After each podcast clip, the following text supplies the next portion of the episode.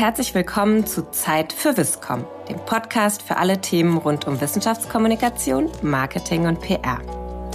Mein Name ist Hanna Bruner und ich bin beim Zeitverlag in Hamburg für das Thema Wissenschaft und Forschung zuständig. Ich freue mich sehr, heute Susanne Morgner bei mir zu begrüßen. Susanne, schön, dass du da bist und dir die Zeit genommen hast. Hallo, ich freue mich auch. Zunächst würde ich dich wie immer kurz vorstellen, unseren HörerInnen, und dann tauchen wir in unser heutiges Thema ein, das Thema Wissenschaftsveranstaltungen. Aber erstmal ein paar Eckdaten zu dir. Du bist Diplomjournalistin ursprünglich, warst dann mehr als zehn Jahre Pressesprecherin der Humboldt-Universität in Berlin und seit 2001 mit eigener Agentur unterwegs. Das heißt, du bist eine der drei GeschäftsführerInnen von Congressa, der Agentur für Wissenschaftskommunikation. Ihr sitzt in Berlin und habt verschiedene Felder, seid in der Beratung unterwegs, aber eben auch ganz zentral bei dem Thema Wissenschaftsveranstaltungen. Kommen wir gleich noch drauf zu sprechen. Du bist daneben auch Mitglied des Signer Kreises. Du berätst Kommunikationsabteilungen und bist auch in verschiedenen Wissenschaftskommunikationsprojekten in der Beratung mit dabei. Heute wollen wir eben, wie schon gesagt, über einen Kern dessen sprechen, was ihr mit Kongressa so macht, nämlich das Thema Konzeption, aber auch Realisierung von Veranstaltungen. Und ich glaube, kein Thema hat sich in der Wissenschaftskommunikation in Zeiten der Pandemie so rasend verändert. Wie hast du so die letzten zwei Jahre, es sind ja jetzt schon zwei Jahre, wir sind im April 2022, der Pandemie erlebt? Ja, das waren wirklich zwei heiße Jahre in jeder Hinsicht. Wenn du mich vor zwei Jahren gefragt hättest, äh, wie unsere Zukunft als Agentur mit einem Schwerpunkt Veranstaltung aussieht, dann ähm, hätte ich das sehr düster gezeichnet. Also ich will nicht verheimlichen, dass wir auch mit einem Insolvenzanwalt telefoniert haben, denn wir hatten am 9. März vor zwei Jahren unsere letzte Live-Veranstaltung und danach wurde alles abgesagt, logischerweise. Keiner wusste, wie es weitergeht und äh, niemand hatte auch sofort auf dem Schirm, wie kann man digitalisieren oder so etwas. Wir haben uns nicht abschrecken lassen, sondern haben dann doch äh, relativ schnell, sehr, sehr schnell sogar, uns versucht, mit dem Thema digitalisierte Veranstaltung zu beschäftigen, haben Tausende, würde ich fast sagen, das ist vielleicht ein bisschen übertrieben, aber hunderte Tools waren es bestimmt, ausprobiert. Wir haben wirklich Tag und Nacht recherchiert, getestet, ausprobiert, Konzeption gemacht und so weiter. Und unsere erste größere Online-Veranstaltung war, glaube ich, Anfang Mai dann tatsächlich schon 2020 äh, mit Problemen, über die wir heute wahrscheinlich lächeln würden. Aber natürlich in den Anfangszeiten wurden Fehler gemacht, die Tools waren nicht ausgereift. Aber dann haben wir innerhalb zwei, drei Monate viele, viele Veranstaltungen konzipiert, organisiert, realisiert. Und das wirklich Spannende war für uns, dass natürlich kamen die meisten VeranstalterInnen und sagten, oh, wir haben hier unsere Präsenzveranstaltung geplant, digitalisiert die mal. Aber wir haben relativ schnell erkannt, dass das so nicht funktioniert, sondern dass man jede Veranstaltung neu denken muss. Und erfreulicherweise haben sich da etliche AuftraggeberInnen, also das sind ja ausschließlich wissenschaftliche oder wissenschaftsnahe Einrichtungen, darauf eingelassen und haben auch mit uns Experimente gewagt, sodass wir viele neue Konzepte ausprobieren konnten und das, was an digital äh, Möglichkeiten vorhanden ist, positiv ausschöpfen konnten.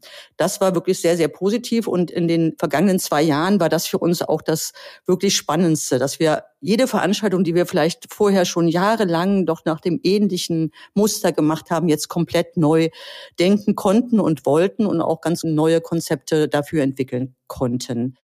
Vielleicht bringen wir erstmal so ein bisschen Systematik rein. Wie würdest du verschiedene Veranstaltungstypen klassifizieren. Was gibt's zwischen den beiden Polen vielleicht rein digital und rein Präsenz?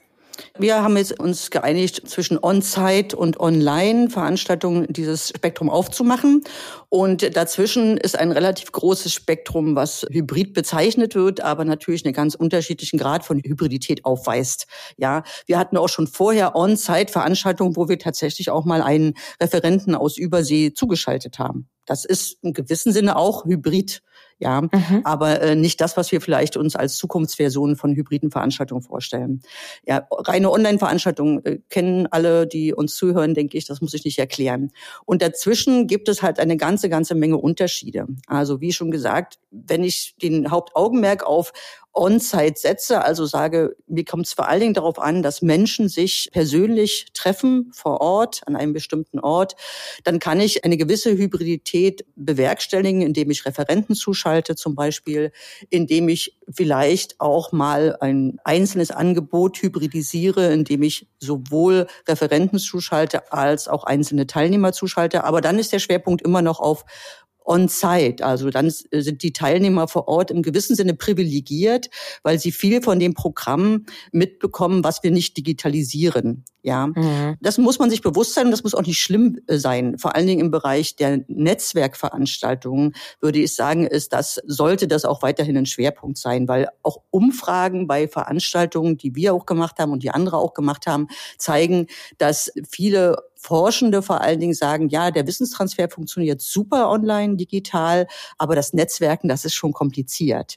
Ja, das heißt, wenn ich eine Netzwerkveranstaltung mache, bin ich gut beraten, mir einen On-Site-Schwerpunkt zu suchen. Mhm. Wenn ich aus verschiedenen Gründen diesen Schwerpunkt nicht sehe, entweder weil es eben nicht vorrangig um Netzwerken geht oder weil mein Publikum vielleicht nicht reisen kann oder darf oder sehr kurzfristig zusammengebracht werden muss, dann kann ich das natürlich anders sehen. Dann kann ich sagen, mein Schwerpunkt liegt vielleicht auf Online. Also die meisten Teilnehmer und Referenten sind vielleicht online und ich habe on-site vielleicht tatsächlich nur eine Art Studiosituation, weil ich ein besonders wichtiges Panel dann doch als Live-Panel aufnehmen will und auch die Interaktion zwischen den Panelisten vielleicht besser gestalten will als nur in einem Zoom-Meeting zum Beispiel.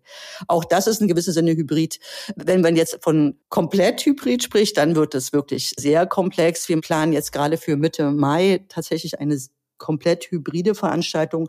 Wir haben sowohl reine On-Site-Geschichten, also zum Beispiel auch ein, ein Dinner zum Beispiel. Mhm. Wir haben reine Online-Workshops, ja, also Coachings oder sowas, aber wir haben darüber hinaus Streamings, also Panels werden in die Öffentlichkeit gestreamt und wir haben darüber hinaus auch hybride Workshops. Das heißt, dort sitzen dann Teilnehmende on-site im Raum mit einem Moderator und zugeschaltet sind dann Online-Teilnehmer und auch Online-Referenten. Und das ist technisch schon eine Herausforderung, wenn man dafür sorgen will, dass nicht nur die Referenten und Moderatoren on-site online miteinander kommunizieren können, sondern auch die Teilnehmenden selbst. Das heißt, die Teilnehmenden online wollen auch zu Wort kommen. Man soll sie sehen, auch on-site sehen und andersherum. Das ist technisch alles möglich, aber sehr aufwendig. Du hast es gerade schon gesagt, es gibt wahrscheinlich dabei auch nochmal zentrale Herausforderungen, was so das Gefälle angeht, oder? Dass man eine in gewisser Art Gleichberechtigung der beiden ähm, Zielgruppen auch herstellt. Diejenigen, die on-site sind und diejenigen, die online dazukommen. Absolut. Um diese Gleichberechtigung wirklich herzustellen, muss ein immenser Aufwand betrieben werden. Und wir sind eigentlich in der Beratung unserer Auftraggeber immer dabei zu untersuchen, brauchen wir diese Gleichberechtigung wirklich? Mhm. Also ist sie wirklich vonnöten, weil Aufwand und Nutzen muss man da sehr genau anschauen. Und es gibt genügend Beispiele, wo man sagen kann, wir ermöglichen zum Beispiel Online-Teilnehmenden das Zuhören, vielleicht auch das Fragen schriftlich im Chat, aber wir müssen vielleicht sie nicht unbedingt dann auch gleich noch mit Kamerabild und äh, ähm, Ton zuschalten. Auch das ist ja schon eine immense Erleichterung in der technischen Umsetzung. Aber dann ist es trotzdem natürlich ein Gefälle. Wir haben zu Beginn unserer Hybridität sozusagen auch Beispiele erlebt, dass wir äh, ein Panel hatten, was zu zwei Dritteln On-Site war und zu einem Drittel online. Und wir haben viele, viele Bildschirme aufgestellt, damit die Moderatorin, die On-Site war, auch sieht, wenn sich online jemand meldet auf dem Panel. Und trotzdem ist es sehr, sehr schwer, es gleichberechtigt zu machen. Mhm. Das heißt, unser Plädoyer ist eigentlich dafür, die Gleichberechtigung eher wirklich nur dann zu machen, wenn es einen absolut triftigen und nachvollziehbaren inhaltlichen Grund gibt. Und ansonsten eher zu gucken, ob man parallele Angebote bietet. Also wir haben auch, äh, wir planen jetzt auch schon Veranstaltungen, die on-site ist und sagen, okay, es gibt aber einen Strang parallel, der im rein online stattfindet. Mhm. Hört sich an wie zwei Veranstaltungen nebeneinander ist es de facto auch ein bisschen, aber man kann sie an bestimmten Stellen zusammenführen. Ja, dass man mhm. zum Beispiel sagt, dass die On-Site-Eröffnung einer Konferenz wird dann aber via App auch online verfolgbar sein. Oder man verkettet die beiden teilnehmenden Gruppen über eine App, dass sie sich wenigstens untereinander austauschen können, Nachrichten schreiben können und so weiter. Das heißt, eigentlich sind zwei Veranstaltungen, die sich ab und zu mal touchieren. Mhm. Und das kann man in ganz verschiedenen Art und Weisen tun. Das ist ganz spannend. Und das muss man wirklich aus inhaltlicher Begründung heraus tun. Und das ist vielleicht die größte Lehre aus den vergangenen zwei Jahren, das, und das macht aber auch Spaß. Hinterfragen Sie für jede Veranstaltung, die Sie, egal wie Sie oft Sie sie schon gemacht haben, eigentlich das Ziel, das Hauptziel dieser Veranstaltung. Worin besteht das? Und dann kann man relativ schnell erkennen, wo muss ich den Schwerpunkt setzen. Das finde ich ist tatsächlich ganz spannend, dass man das nochmal mitgibt, zu sagen, die Checkliste beginnt nicht bei der Definition des Formats, sondern Richtig. wie bei so vielen anderen Kommunikationsformaten eben auch zu sagen, was ist eigentlich mein zentrales Ziel, wie du gerade schon gesagt hast, yeah. wie definiere ich das und dann auch, was sind meine Zielgruppen und wie erreiche ich welche Zielgruppen ideal. Und danach kommen Themen mhm. wahrscheinlich wie Termin, Budget. Richtig, richtig. Also wie bei vielen anderen Wissenschaftskommunikationsformaten ist man öfter mal gezwungen, auch einen Spagat zu versuchen. Ne? Also ich mhm. will das eine und nehme das andere mit.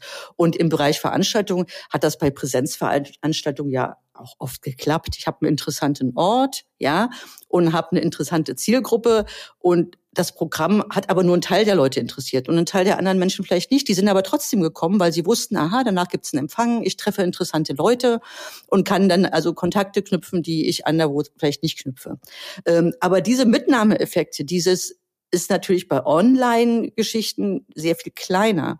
Und welche Erfahrungen wir auch gemacht haben, ist, dass Publikum, und ich glaube, das ist die eigentliche Herausforderung der Zukunft. Unsere Teilnehmenden an Veranstaltungen sind diesbezüglich sehr viel anspruchsvoller geworden. Das heißt, sie wissen jetzt, was alles möglich ist. Und obwohl sehr, sehr viele jetzt sagen, oh, wir wollen uns unbedingt wieder treffen, unbedingt wieder on-site und wir wollen vor Ort äh, sein und ein Glas Wein miteinander trinken. Wenn es dann aber konkret wird, ja, also die nächste Veranstaltung ist am, keine Ahnung, 10. August, dann heißt es, oh, das passt mir jetzt gerade gar nicht, weil da muss ich mich für einen äh, Vortrag vorbereiten oder die Kita mhm. ist gerade zu, kann ich mich nicht doch zuschalten? Ja, und alle wissen, dass es irgendwie geht. Und das heißt, der Anspruch von Referierenden, aber auch von Teilnehmenden wird sein, sehr viel mehr hm, selbstbestimmt auswählen zu dürfen. Muss ich da hinfahren oder muss ich da nicht hinfahren? Ja. Mhm. Und das wird, damit werden wir uns auseinandersetzen müssen, vor allen Dingen. Ja, ich denke, das wird bei den Formaten dann auch nochmal eine Rolle spielen, wirklich zu sagen, was geht, was geht nicht. Da kommen ja auch noch Themen dazu wie Ökobilanz. Wer fliegt beispielsweise wohin? Richtig. Um auf einer Konferenz zu sein. Ja. Mit welchem Mehrwert, der da geboten wird. Ja, also da hoffe ich noch ein bisschen auch auf die Forschung, ehrlich gesagt. Wir äh, versuchen uns damit äh, schon seit längerem zu beschäftigen und es gibt noch keine richtig belastbaren Daten für Online-Veranstaltungen. Ja, mhm. natürlich kann man jetzt an den Veranstaltungen, die man vielleicht vorher präsent gemacht hat und die jetzt äh, ähm, die letzten zwei Jahre online stattgefunden haben, kann man natürlich sehen, dass große Batzen wegfallen. Ne? Catering fällt weg, Reisen fällt weg, Locations mit Klimaanlagen und so weiter, das fällt alles weg. Mhm. Ähm, äh, man spart also Ressourcen und man spart auch Geld, logischerweise. Aber ähm, man hatte auch gesehen, dass viele VeranstalterInnen natürlich versucht haben, das wegfallende Zusammengehörigkeitsgefühl dann anderweitig wettzumachen. Mhm. Aufwendige Giveaway-Päckchen wurden da verschickt und die waren auch nicht immer nachhaltig, logischerweise, mhm. abgesehen davon, dass der Versand an sich ja nicht sehr nachhaltig ist. Also da muss man vielleicht jetzt ein bisschen genauer hingucken und nochmal Warum mache ich solche Veranstaltungen? Wir haben einen Veranstalter, für den wir arbeiten, schon längere Zeit, der überlegt zum Beispiel vielleicht zu wechseln, zu sagen, okay, wir machen Konferenzen, die ja beides, oder wir machten immer Konferenzen, die beides adressiert haben, den Wissensaustausch, aber auch das Networking.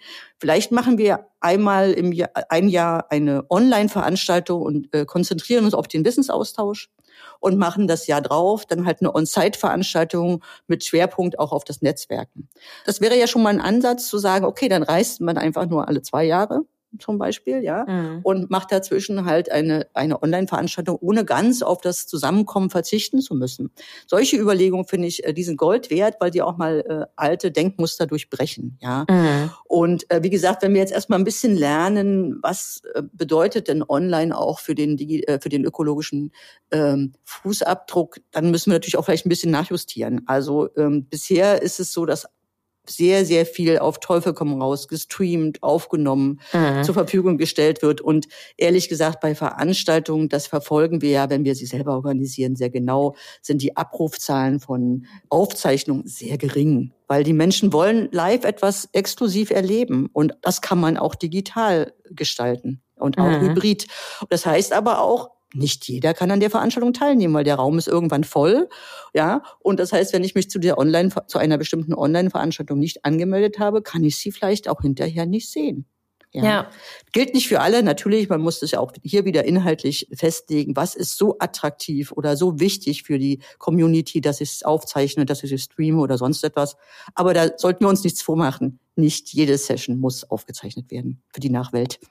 Zumal dadurch ja auch einfach eine wahnsinnige Masse und wieder eine Flut an Wahnsinn. Kommunikation entsteht. Ich finde, das hat jeder in den letzten ja. zwei Jahren bemerkt, was geht alles, wie viele interessante Keynotes gibt's jetzt an welchen Stellen und wie viele schaut man sich tatsächlich nochmal ja. an. Also, also ist auf der einen Seite ist das eine super Chance, man kann sein Publikum natürlich auch verbreiten, kann sagen, ich habe jetzt auch bei Veranstaltungen quasi teilgenommen, die in Münster stattgefunden haben oder sonst wo und habe interessante äh, Sessions gehört. Andererseits wird natürlich auch die Konkurrenz wieder größer. Mhm. Ja, und das müssen wir jetzt auch sehen. Normalerweise, wenn ich halt keine Ahnung in Köln eine Veranstaltung Veranstaltung gemacht habe. Dann habe ich geguckt, was passiert noch im Raum Köln um diese Zeit. Ist das eine attraktive Veranstaltung und konnte dadurch meine Klientel so einigermaßen fangen. Ja, mhm. ähm, jetzt kann ich sie zwar breiter ansetzen, aber natürlich konkurriere ich dann auch mit einer Veranstaltung in Hamburg. Ja. Und äh, das muss man sich wirklich genau überlegen. Erst recht vor dem Hintergrund, dass es vielleicht auch bestimmte Themen in der Wissenschaftskommunikation gibt, die so breit interessant und wichtig sind, dass man vermeiden sollte, unbedingt zu viele Parallelangebote zu haben. Ja. Ich finde das gerade nochmal, wo du die Regionalität auch ansprichst, vielleicht nochmal die Frage an dich, was eignet sich eigentlich für welche Veranstaltungstypen? Du hast gerade schon gesagt, Netzwerkveranstaltung ist ein Typus eigentlich, funktioniert besser in der Regel on-site. Wissenstransfer geht auch digital online sehr gut. Jetzt, wenn man sich zum Beispiel lange Nächte der Wissenschaften anguckt oder andere Veranstaltungen, die auch, sage ich jetzt mal, eine Verknüpfung von Standort, Region, vielleicht auch regionalen Wirtschaftsunternehmen mit Wissenschaftseinrichtungen bedeuten. Interaktion mit der Gesellschaft vor Ort, also auch Transfer der Wissenschaft in die Gesellschaft hinein. Was meinst du, was sich für solche Arten der Veranstaltungen, was da eher funktionieren könnte? Ja, also eine klassische lange Nacht der Wissenschaften zu digitalisieren, da gab es ja wirklich viele interessante Ansätze in den vergangenen zwei Jahren. Aber es war, glaube ich, nicht das, was sich auch das Publikum vorgestellt hat. Mhm. Das, der Schwerpunkt dieser Art von Veranstaltung war ja schon, man geht an die Orte der Wissenschaft. Ja. ja. Und man trifft Menschen, die man sonst vielleicht nicht trifft. Also den Professor, die Professorin oder wissenschaftliche MitarbeiterInnen. Und das kann ich digital nur bedingt machen. Da gab es wirklich schöne, interessante Angebote die aber eher so als singuläre Angebote funktioniert haben und die man auch durchaus weitermachen kann. Ja, mhm. aber dieses, dieses Aha-Erlebnis, dieses Staunen, also wir haben ja beide wahrscheinlich alle jetzt diese Fotos im Kopf, diese Bilder mhm. von diesen Veranstaltungen, also staunende Kinderaugen mitsamt Eltern oder wie auch immer. Das ist schwer digital gleichermaßen zu erleben. Ja, mhm. aber man muss sich natürlich fairerweise auch sagen, ähm, auch solche Formate, die sind ja schon sehr lange auch auf dem deutschen Markt ausprobiert und weiterentwickelt und so weiter. Auch hier würde ich wagen zu sagen, lasst uns das nochmal hinterfragen. Muss das alles immer genauso sein? Was war denn eigentlich das Besondere an der langen Nacht? Genau, es war mal in so ein Labor zu gehen, mal in direkten Kontakt mit dem Wissenschaftler zu sein oder mit der Wissenschaftlerin und so weiter. Und sich dann darauf auch zu konzentrieren und vielleicht nicht immer nur schneller, größer, weiter, breiter. Das war ja so ein bisschen die Tendenz vor Corona, ja, mhm. äh, alles immer größer zu machen. Und ich glaube, nicht nur bedingt dadurch, dass wir jetzt vielleicht nicht mehr alle nötigen Ressourcen zur Verfügung haben werden aufgrund der Weltsituation, sondern auch aus den Nachhaltigkeitsgründen sollten wir das überlegen und mhm. uns darauf konzentrieren, was das Format ausmacht. Bei den langen Nächten ist es die, der direkte Kontakt. Ja, also wirklich eine Form von Erlebniskommunikation an der Stelle, wo man richtig. sieht, genau. es ist ja. ein Erleben, es ist die Nähe und ich glaube Nähe und Distanz als mhm. Faktoren sind gerade im Veranstaltungsbereich dann auch eine der Dimensionen, die man vorab bei den ja, wobei ich Nähe ist bei so einer langen Nacht natürlich auch die örtliche Nähe, also reingehen in dieses Labor, reingehen mhm. in die Institution, währenddessen ja Nähe auch in sozusagen unmittelbarem Dialog bestehen kann zwischen einem oder einer Wissenschaftlerin auf der einen Seite und Stimmt. einem ähm, äh, Menschen außerhalb der Wissenschaft auf der anderen Seite. Und das kann ich wiederum natürlich auch digital herstellen. Also mhm. wir haben zum Beispiel ein Format mit dem KIT in Karlsruhe ausprobiert. Das war eigentlich für Präsenzzeiten geplant, aber es hat dann digital stattgefunden, dass wir ForscherInnen gesucht haben, die aus dem ländlichen Raum stammen, ja, mhm. und die dorthin zurückgehen, Anführungsstrichen, und dann einfach sagen, hey, könnt ihr euch erinnern, ich bin der und der oder die und die und jetzt beschäftige ich mich damit. Um den direkten Austausch zu kommen. Das war schon als Kleingruppenformat gedacht und das haben wir digitalisiert und zu meiner Überraschung hat das wunderbar funktioniert. Also mhm. da kamen dann tatsächlich in das Meeting, in das digitale Meeting, nicht sehr viele, aber schon so zwischen 20 und 50 Menschen, die sich dann damit auseinandergesetzt haben. Da gibt es eine Person, die stammt aus meiner Nachbarschaft und die macht aber jetzt was ganz anderes. Ich habe das gar nicht mehr mitgekriegt und das lasse ich mir jetzt mal erklären und mit dieser Person diskutiere ich dann auch. Und das hatte ja auch eine Nähe. Mhm. Es war eine gewisse Exklusivität in Bezug auf die regionale Verbundenheit, ja. Und es war eine kleine Gruppe. Ja. Wirkt anders, als wenn ich mit dir an einem Tisch sitze, ganz klar. Aber es war auch nah.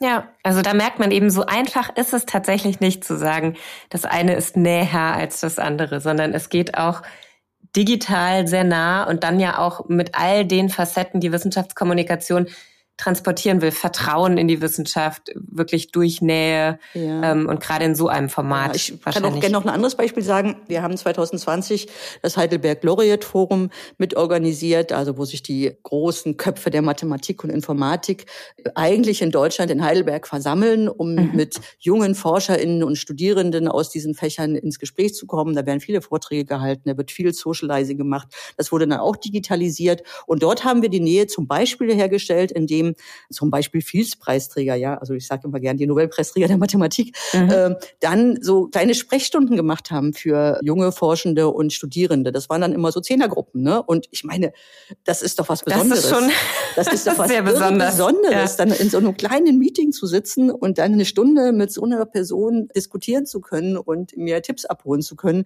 Das war auch eine extreme Nähe und Exklusivität. Das glaube ich auch. Also wirklich schöne Beispiele. Jetzt gehen wir noch mal einen Schritt zurück, wenn ich jetzt sage, wie geht's ganz konkret? Du hast am Anfang ja schon gesagt, ihr habt wahnsinnig viele Tools ausprobiert.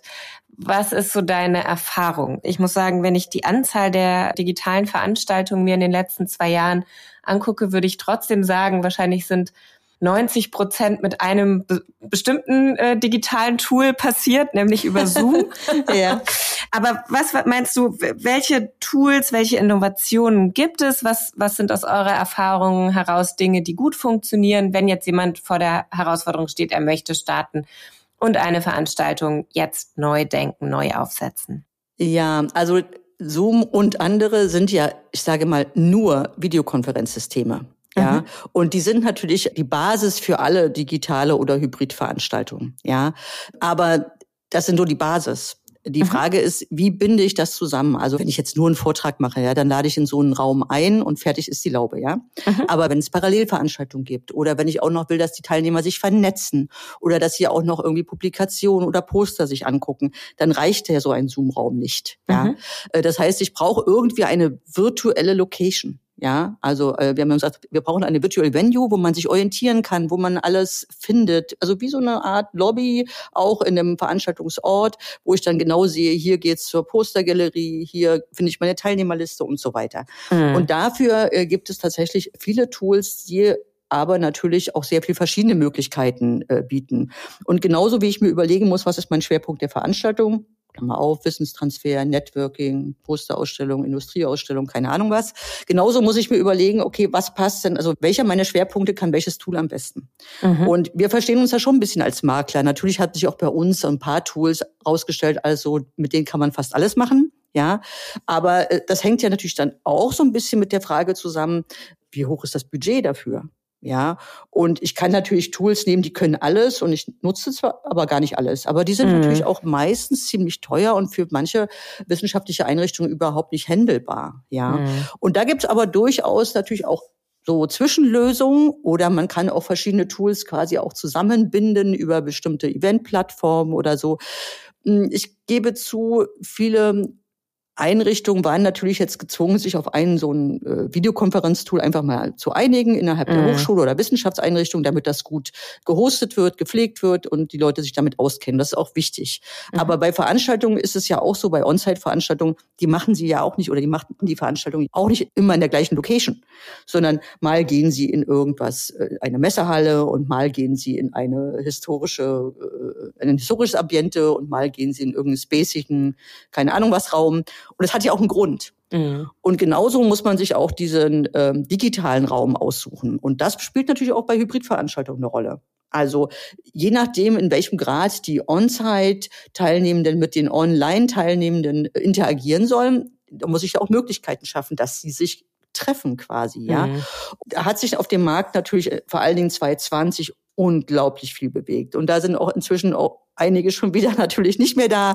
Dafür sind andere haben sich weiterentwickelt. Also die Dynamik ist nach wie vor extrem groß und selbst Plattformen, mit denen wir immer mal wieder arbeiten oder sehr viel arbeiten, alle paar Wochen passiert da etwas Neues. Das heißt, da ist ein das ist großer Aufwand vonnöten, um das mitzubekommen und immer auch zu wissen, was kann man wo wie gut einsetzen und empfehlen.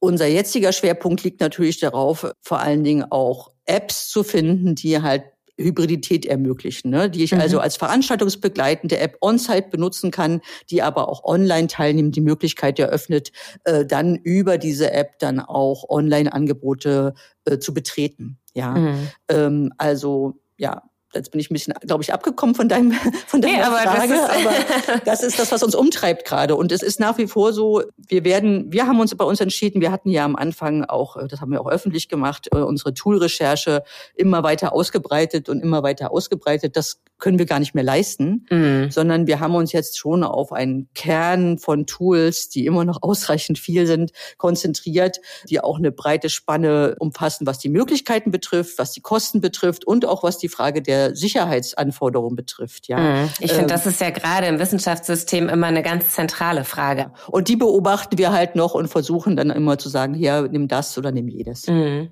Und wer da Fragen hat, kann sich ja sicherlich an euch wenden und kriegt da auch äh, den einen oder anderen Tipp genau, weil ich, also ich fand es auch, ich weiß, als wir auch das erste Mal, als ich bei euch auf der ersten Online-Veranstaltung war und dann festgestellt habe, was mittlerweile alles geht von Avataren oder ich glaube auch das, ich weiß gar nicht, ob es das Forum Wissenschaftskommunikation 20 oder 21 war, wo ja auch man sich treffen konnte in Räumen und Zufallsbegegnungen hatte, genau. sich dann auch auditiv gehört hat, je näher man sich kam. Ich finde, das war schon sehr beeindruckend zu sehen, was eigentlich technisch geht. Aber wenn ich jetzt mal eine Veranstaltung konzeptioniere, dann kann ich mich gar nicht so im Detail damit befassen. Ja, das war ja im Prinzip bei On-Site-Veranstaltungen auch schon so, wobei viele Wissenschaftseinrichtungen natürlich über gute und kompetente Veranstaltungsabteilungen verfügen und die sich dann sehr gut auskannten. Mhm. Und aber durch diese Schnelllebigkeit auf dem Markt und auch aufgrund der Tatsache, dass natürlich auch gerade in den Wissenschaftseinrichtungen in dieser äh, Corona-Zeit auch ganz andere Aufgaben zu meistern waren,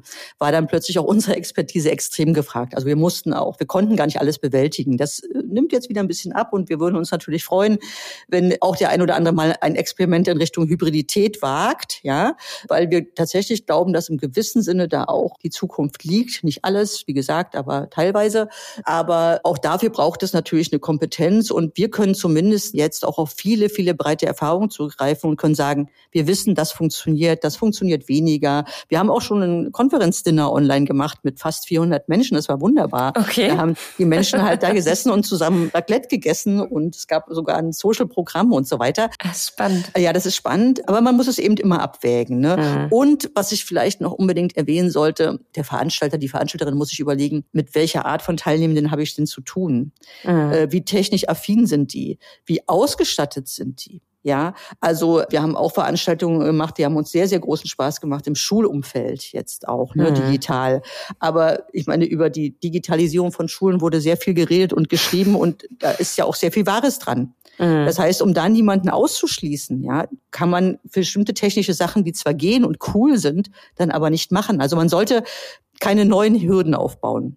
Das finde ich total spannend zu sagen. Eigentlich war der erste Schritt ja, digitale Veranstaltungen ermöglichen mehr Inklusion, aber die Frage ist natürlich, von wem eigentlich? Genau. Und welche Zielgruppen schaffen es vielleicht nicht, weil die technischen Voraussetzungen einfach auch nicht gegeben sind? Und sind das vielleicht auch diejenigen Zielgruppen, die ja für Wissenschaftskommunikation häufig auch ganz spannend sind, nämlich auch die nicht sehr wissenschaftsaffinen. Ja, die, die können ja trotzdem technisch affin und gut ausgestattet sein. Also das stimmt, aber ne? also das ist also das also die, die Frage der Inklusion, Barrierearmut, das spielt tatsächlich eine große Rolle. Also was bietet mir da eine Hybridisierung oder Digitalisierung? Also ich kann Menschen hinzuholen, die nicht reisen können oder dürfen, die halt vielleicht kleine Kinder haben oder andere Menschen pflegen müssen, die vielleicht in anderen Zusammenhängen sind und nicht einfach mal anderthalb Tage wegfahren können. Alle diese Sachen. Das kriege ich alles hin, regional unabhängig. Ich kriege äh, spannende Referenten zugeschaltet, die ich vielleicht sonst nicht bezahlen könnte, weil ich sie irgendwo einfliegen lassen müsste, abgesehen mal vom ökologischen Fußabdruck.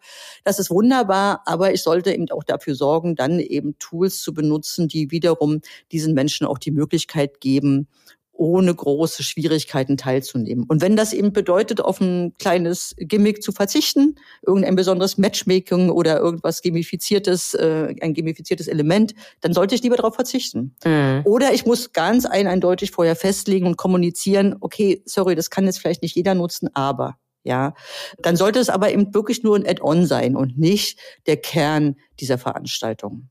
Also es ist tatsächlich wie so häufig Ziel definieren, Zielgruppe definieren, ja. dann kommt es zum Thema im Raum. Äh, auch da finde ich deinen Vergleich ganz spannend zu den On-Site-Veranstaltungen, dass man auch da ähnlich über Raum und Technik nachdenkt.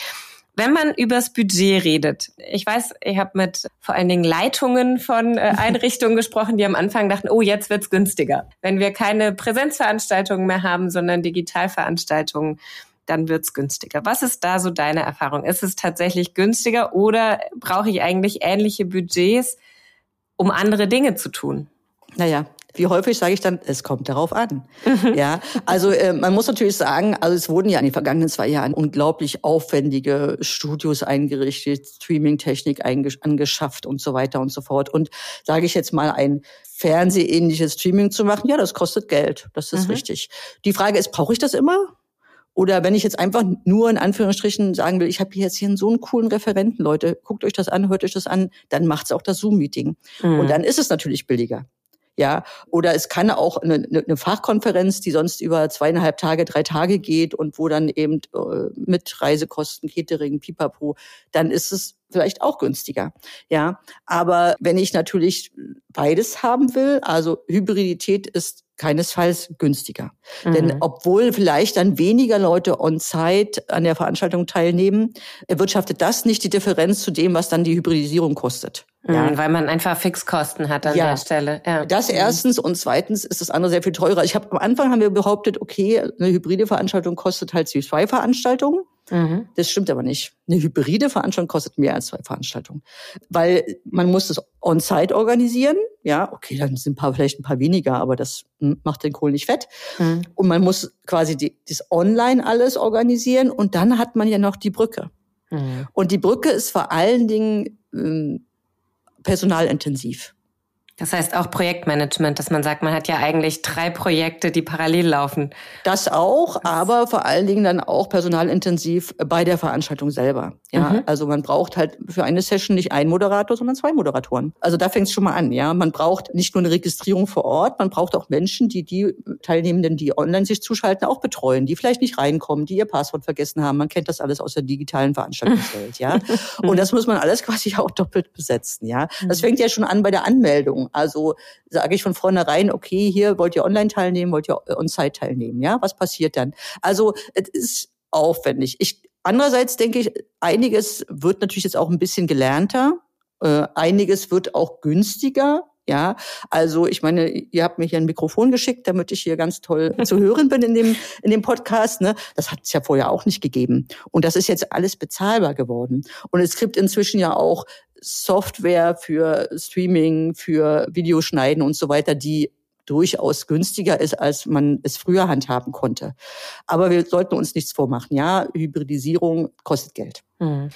Wenn du da in die Zukunft blickst, wahrscheinlich sind die Potenziale noch nicht ausgeschöpft, auch was man dann aus den Veranstaltungen macht. Du hast es vorhin schon gesagt, ja, will ich Dinge wirklich hinterher auch nochmal abrufbar machen oder nicht? Wie bewerbe ich vielleicht auch im Vorfeld Veranstaltungen oder auch nicht? Auch da sozusagen in der Kommunikation rund um die Veranstaltung herum wird sich ja auch nochmal ganz viel verändern. Wie ist da so deine Perspektive drauf?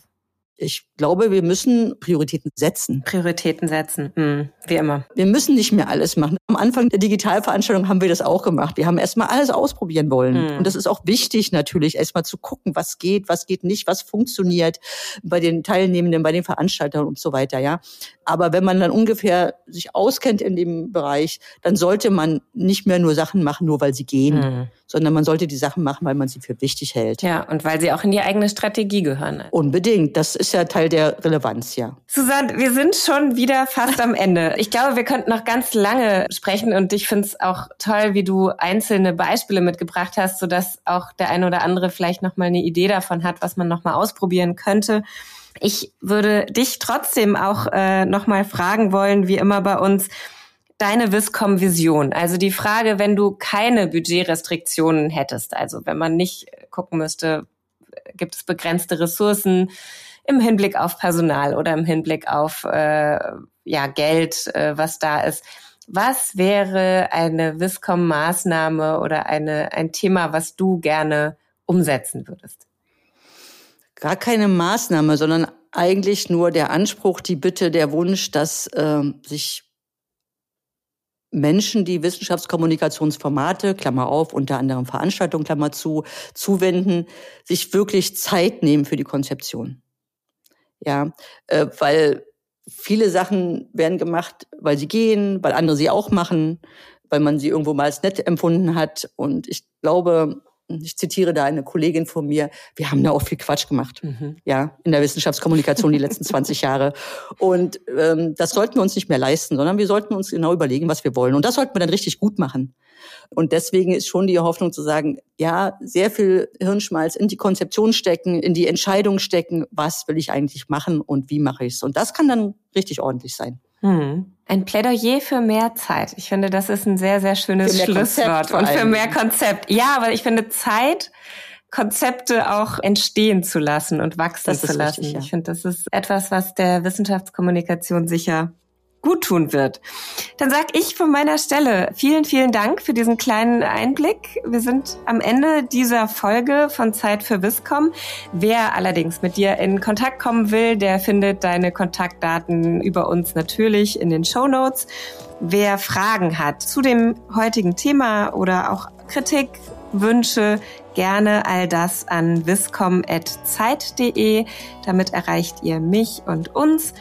Und dann freue ich mich, wenn es ganz bald wieder heißt, Zeit für Wisscom. Wie geht's eigentlich? Und dir, liebe Susanne, danke, alles Gute auf dem Weg, weiter Dinge auszuprobieren. Ich bin gespannt und ich bin mir sicher, dass wir auch in diesem Jahr noch ein paar Veranstaltungen zusammen erleben werden. Das hoffe ich auch. Vielen Dank, Hanna. Das war sehr schön mit dir. Danke. Tschüss. Tschüss.